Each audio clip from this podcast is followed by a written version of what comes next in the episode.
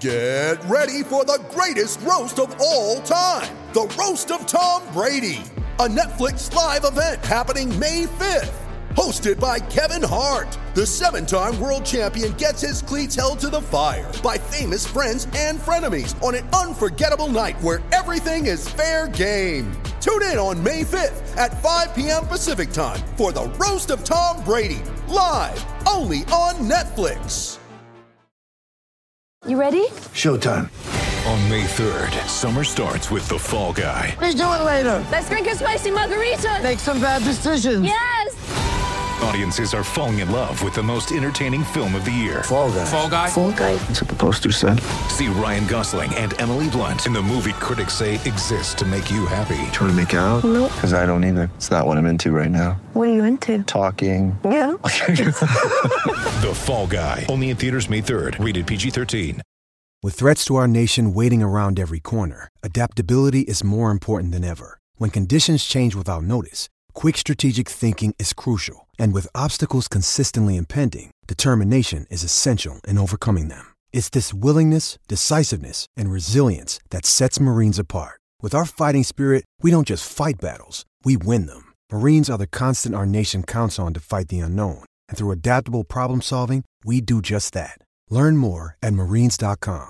Hello, it is Ryan, and I was on a flight the other day playing one of my favorite social spin slot games on ChumbaCasino.com. I looked over at the person sitting next to me, and you know what they were doing?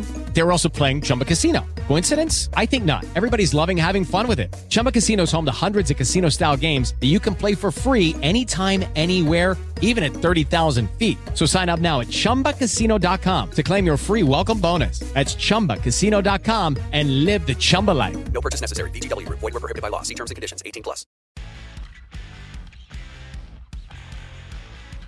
Welcome to Lighthouse Look Back. My name is Noel Fogelman. Be sure to subscribe to the Lighthouse Hockey Channel on iTunes and wherever podcasts are found. Lighthouse Look Back is a podcast where we catch up with former Islanders, whether they have played one game or hundreds with the team.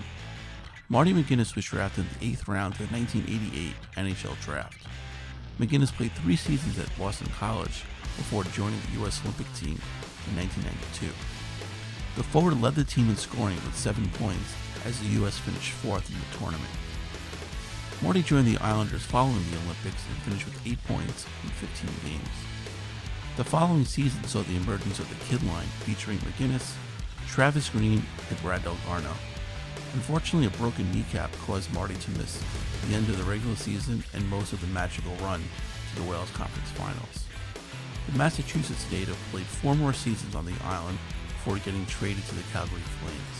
He finished his career with his hometown Boston Bruins in 2003. Marty fills me in on what he's up to these days. From a hockey perspective, I've been a volunteer assistant coach at Boston College probably, I think, for the last 6 or 7 years now. I can't remember which.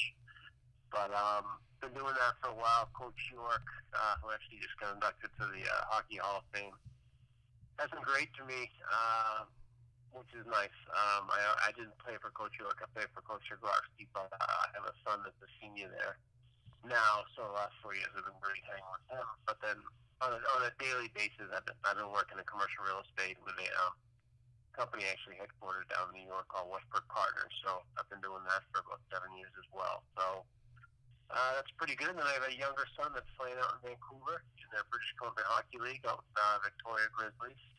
And here we go to Northeastern. So all good. Northeastern, how'd that happen? Why didn't you go to BC?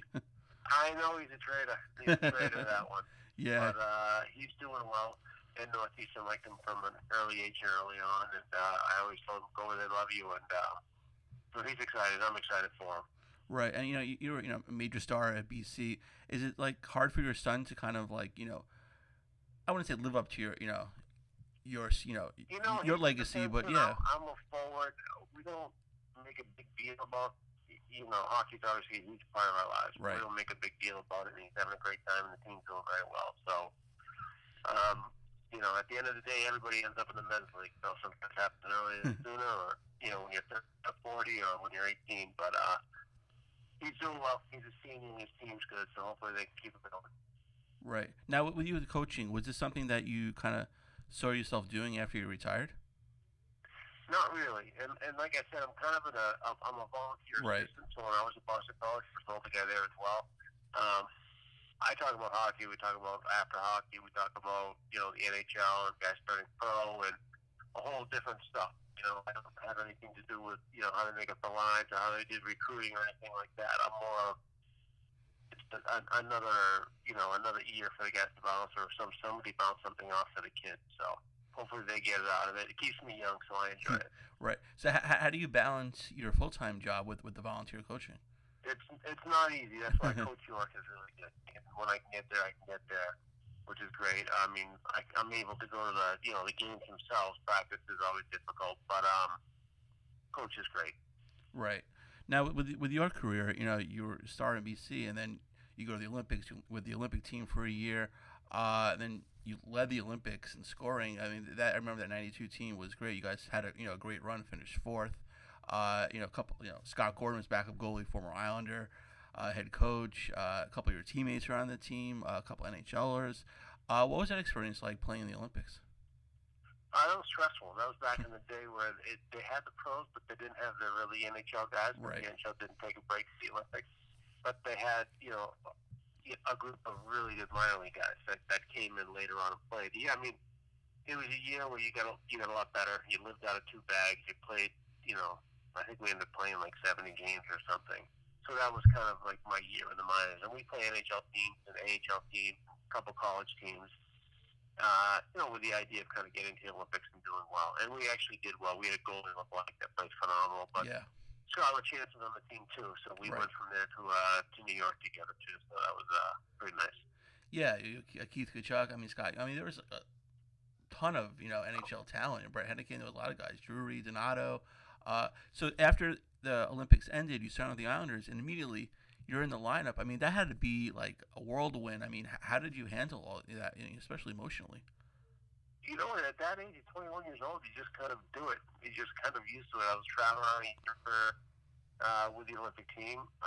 After the Olympics games, I came home to Boston. I actually practiced with BC for a week, signed in New York, and then next thing I was playing against Montreal in my first game in New York at the Coliseum. So it was crazy, but it's hockey. It's awesome.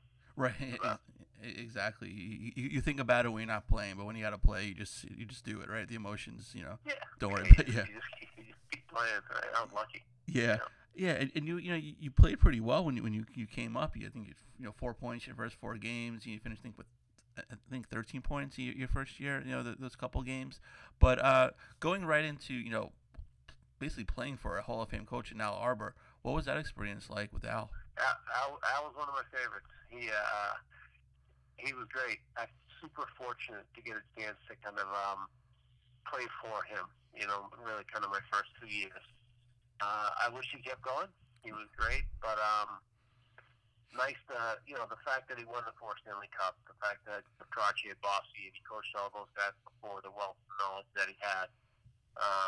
Just an awesome guy, awesome coach, and he'd like to have a good time too on the bench, which was great. Right. Do you have any funny Al stories to share? Not so much. He'd give you a hard time. He'd call me, He had some nicknames and some other stuff for guys that were great. They're probably inappropriate now, but at the time he loved it. Right. And nothing too specific about Al, but he's one of my favorite coaches, that's for sure. Right. And just going back a few years when you were drafted, back in '88, how nerve-wracking was that? You drafted in the 8th round, just the waiting and anticipating. And back then there was no social media. You wasn't NHL Network or anything like that. So how nerve-wracking was that to finally get the call from the Islanders?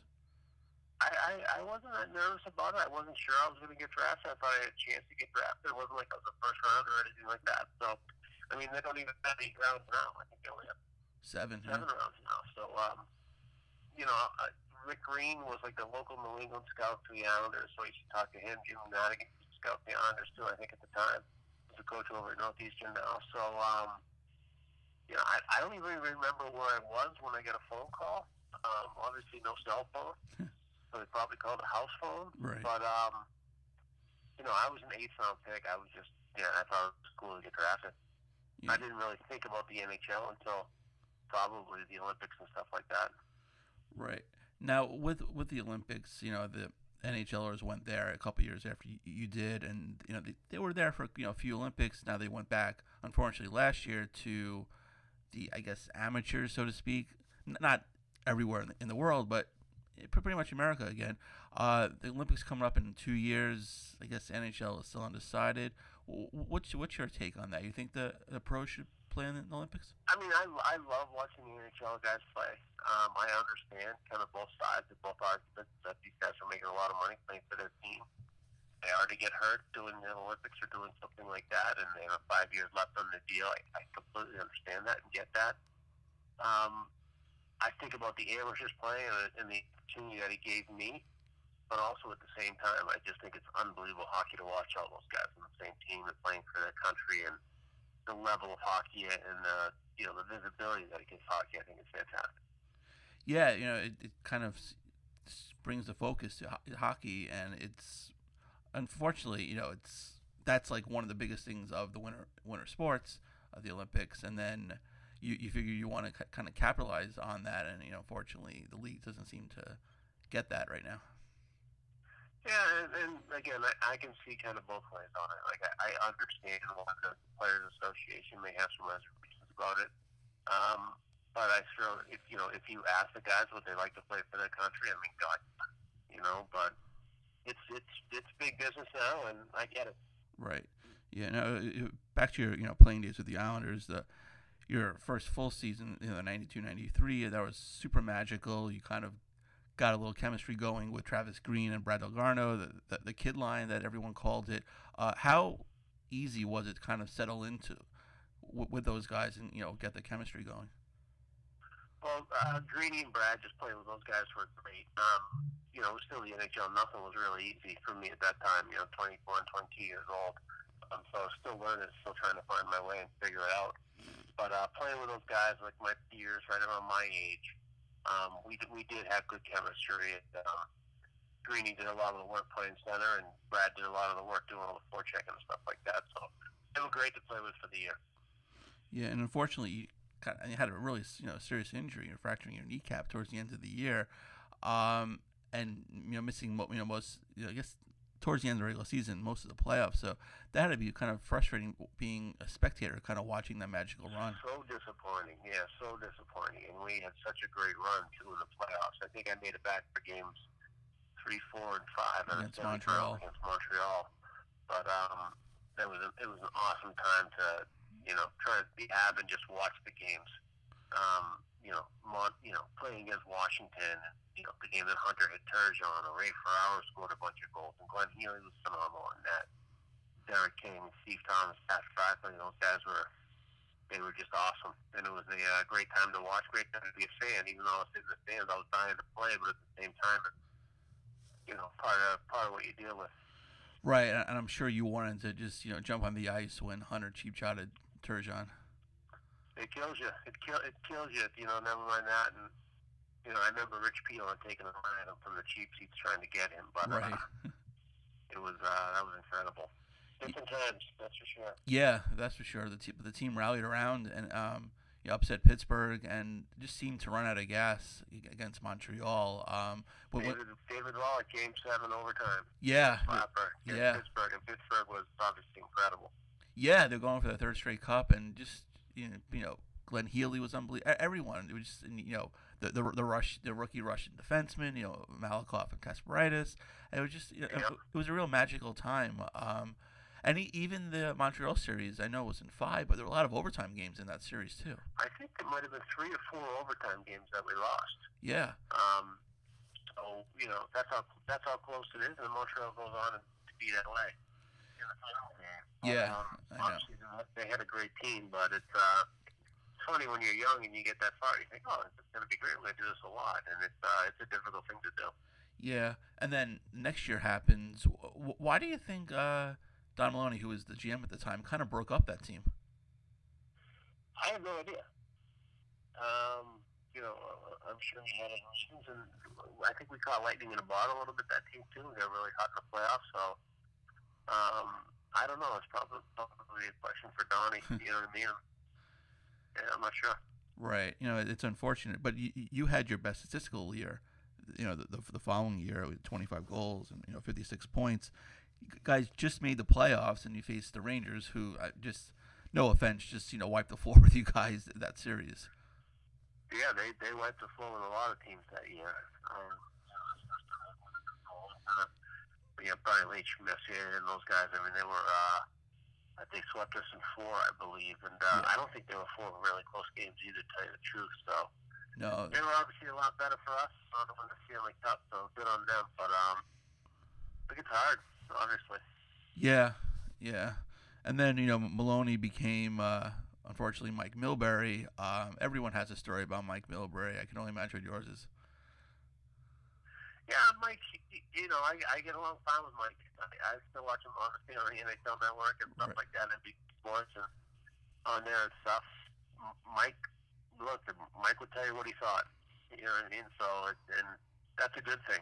You knew where you stood with him, and he'd tell you if you played well, and he'd tell you if you thought you stunk. So, as long as you're fine with that, that's fine. There's always a story compared with keeping us on the ice after a game.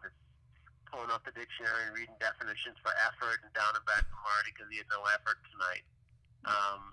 You have all those stories and stuff like that, but say what you want about Mike. Mike wanted to win, and he'd do a lot of things to win. That's for sure. Yeah. Now, do you think it was more just Milbury or the ownership and fluctuation?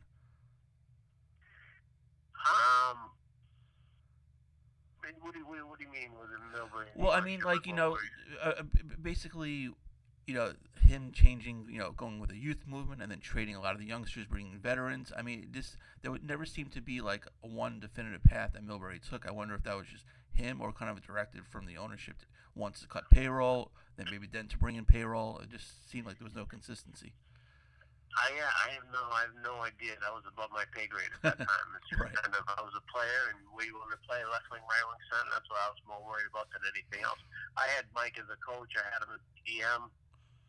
We had a lot of turnover, whether it's Lauren Henning, Rick Bonus, a lot of different coaches at the time. And it's funny because looking back on it now, there's a lot of good players that went through there during that time. A ton of good players. We just never really could seem to find the chemistry to kind of get over the hump. And whether it's Spanos coming in and the craziness that he was going through or whatever. But, it's tough to kind of put your finger on it. Right. Now, were you surprised when they traded Pietrangelo? A little bit because Pierre was so good. Yeah. I think he had 130 points. Obviously, he's one of the best players in the NHL. First overall pick, tremendous, great guy as well. But look, that happens. Everybody gets traded. Wayne Gretzky on down, of course. So it's part of the deal, part of the game, and you get with it and move on. That's for sure. Right. Now, more surprisingly, were you kind of disappointed the way the whole Kirk Muller thing kind of went about? In terms of what do you mean? Not wanting to play, and then eventually just getting traded. Yeah. There were so many guys coming through at that time, whether it's Wendell Clark, whether it's Kirk Muller. Right. Look, at the time, Kirk has played for some really good teams in the past that already done it, and wanted to keep doing that, and I get it. I understand what he was thinking and what he was going through. And as a player, looking at another player, you never, judge somebody. Whatever they want to do, that's fine. But there was a lot going on back in that time. Right. And you mentioned all those players, and one thing they kind of had in common, along with you for a little while, was the fisherman jersey. Now, what was your take wearing that jersey? They throw fish sticks on the ice, especially with the Madison Square Garden and stuff like that, so you catch a lot of heat. It didn't bother me as much as it bothered everybody else. And then I actually heard last year that there might be like a return to the jersey or something, or some sort of collector's item or something like that. I'm not sure I liked it that much. Right. But, we caught a lot of heat for the Fisherman jersey, that's for sure. Yeah, it was a couple of years ago they wore it during warm-ups, and now, the team is selling it in the team store, selling hats. So I'd only imagine it's coming back as a third jersey eventually. If people want to buy it, they can make money off it, they'll wear it. Yeah. So were you surprised when you got traded to Calgary? A little bit. I was at the trading deadline. I was with my wife.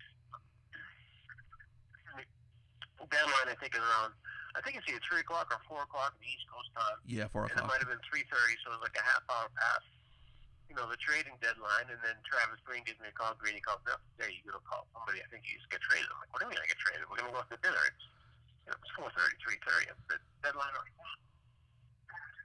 And sure enough, I called Joey McMahon, equipment guy at the time, and I got traded and then talked to my agent and out to Calgary, which was definitely a shock to my wife. She's a Jersey girl. Right. I'm from Boston. I'm on the East Coast, so that was certainly different for me. And I think anytime you get traded the first time, it's a little shocking. You get used to it, but at the same time, it's a little different. You know, it's where you live. We didn't have any kids at the time, I think, which was great for us and a little bit easier for us. But, you know, every time you get traded, it's an opportunity to do something else. I get traded for Robert Reichel, and we actually passed each other in the airport, so I saw him in the airport. Right. Now, yeah, funny. Right. And Robert Reichel actually was pretty good for the Islanders for a little while, playing, you know, with Zygmunt Palfi and I think Brian Smolinski. But when you got when you got traded, did anyone no one from the organization reached out to you to let you know? No, I think they did, but I think Greeny phoned up first. Oh, okay. Yeah, so I'm sure Milbury at some point called me or reached out to me or I talked to him, but Greeny was the one that told me I get traded. Right, and then a year later, which was kind of a weird situation for you, you get traded to Chicago, and then only to get traded to Anaheim the same day. Now, how far apart were those trades? No, they happened like simultaneously, so I didn't even know about Chicago. Oh, okay. Okay. When I walked off the ice in Calgary, they were like, "Are you're Rich Preston, assistant coach?" And he's like, I'm like, where am I going, Rico? And he's like, I can't tell you. I'm like, where am I going? And he's like, well, don't worry, Rico, I want to play with one of your friends. He knew that Tony and Monty and I from Chicago were really close friends, and by the time I got into the locker room, I wasn't going to Chicago, I was going to Anaheim. Wow, okay. Were you excited to go to the West Coast? I was, and actually Travis Green was playing out there. That's right. He since got traded to Anaheim, so moved in with Greeny up there, and went back together in Anaheim, so it was great. Yeah, and then how important was it for you to finish your career in Boston? It was nice. I mean, I'm from Boston. My family's from Boston. Everybody's here in Boston. Sometimes it's harder when you're older to come back and play when the game's a little harder for you, but it's always great to be home and play in front of all your friends and family and stuff like that. So I was very fortunate, very lucky to have that experience. We actually had two really good teams the 2 years I was in Boston, too, but we wound up losing to Montreal the first round each time, so... Right. Yeah, and then I think like Benoit Hogue was on that team, right? Former teammate. Hogue was there. Brian Berard, who I played with in New York on the island, he was in Boston as well. Right. So we lived in the same building, so we commute together every day. It's great. That's good. Have you made it out to any of the Islander alumni weekends yet? Joey McMahon has a golf tournament, the old equipment manager, right. Joey. Does a fundraiser, which is unbelievable, so I've gone out there a couple times. I keep trying to get out for the alumni events. I think they had the 93 team, but I wasn't able to go with work and stuff like that. But look, I'm still an Islander fan at the end of the day, and I know they're moving into Belmont, and I think that'll be spectacular. I watch them in the playoffs, even when they're playing the Coliseum, and the place was rocking. So brought back some good memories. Yeah, I'm sure. You know, that place was rocking. It was also rocking in '93, and Marty, this was great, and I really appreciate your time tonight. No problem. A special thanks to Marty McGinnis for joining me today. Have a guest suggestion? Hit me up on Twitter at TheFirstNoel19 or at lighthousehockey.com. Be sure to check out all the great shows we have on the channel. PT Isles, Islanders Anxiety, Isles Buzz, My Favorite Islander Game, and Islanders Award Winners. Be sure to check out past episodes of Lighthouse Look Back. Stay safe, everybody. See you next time.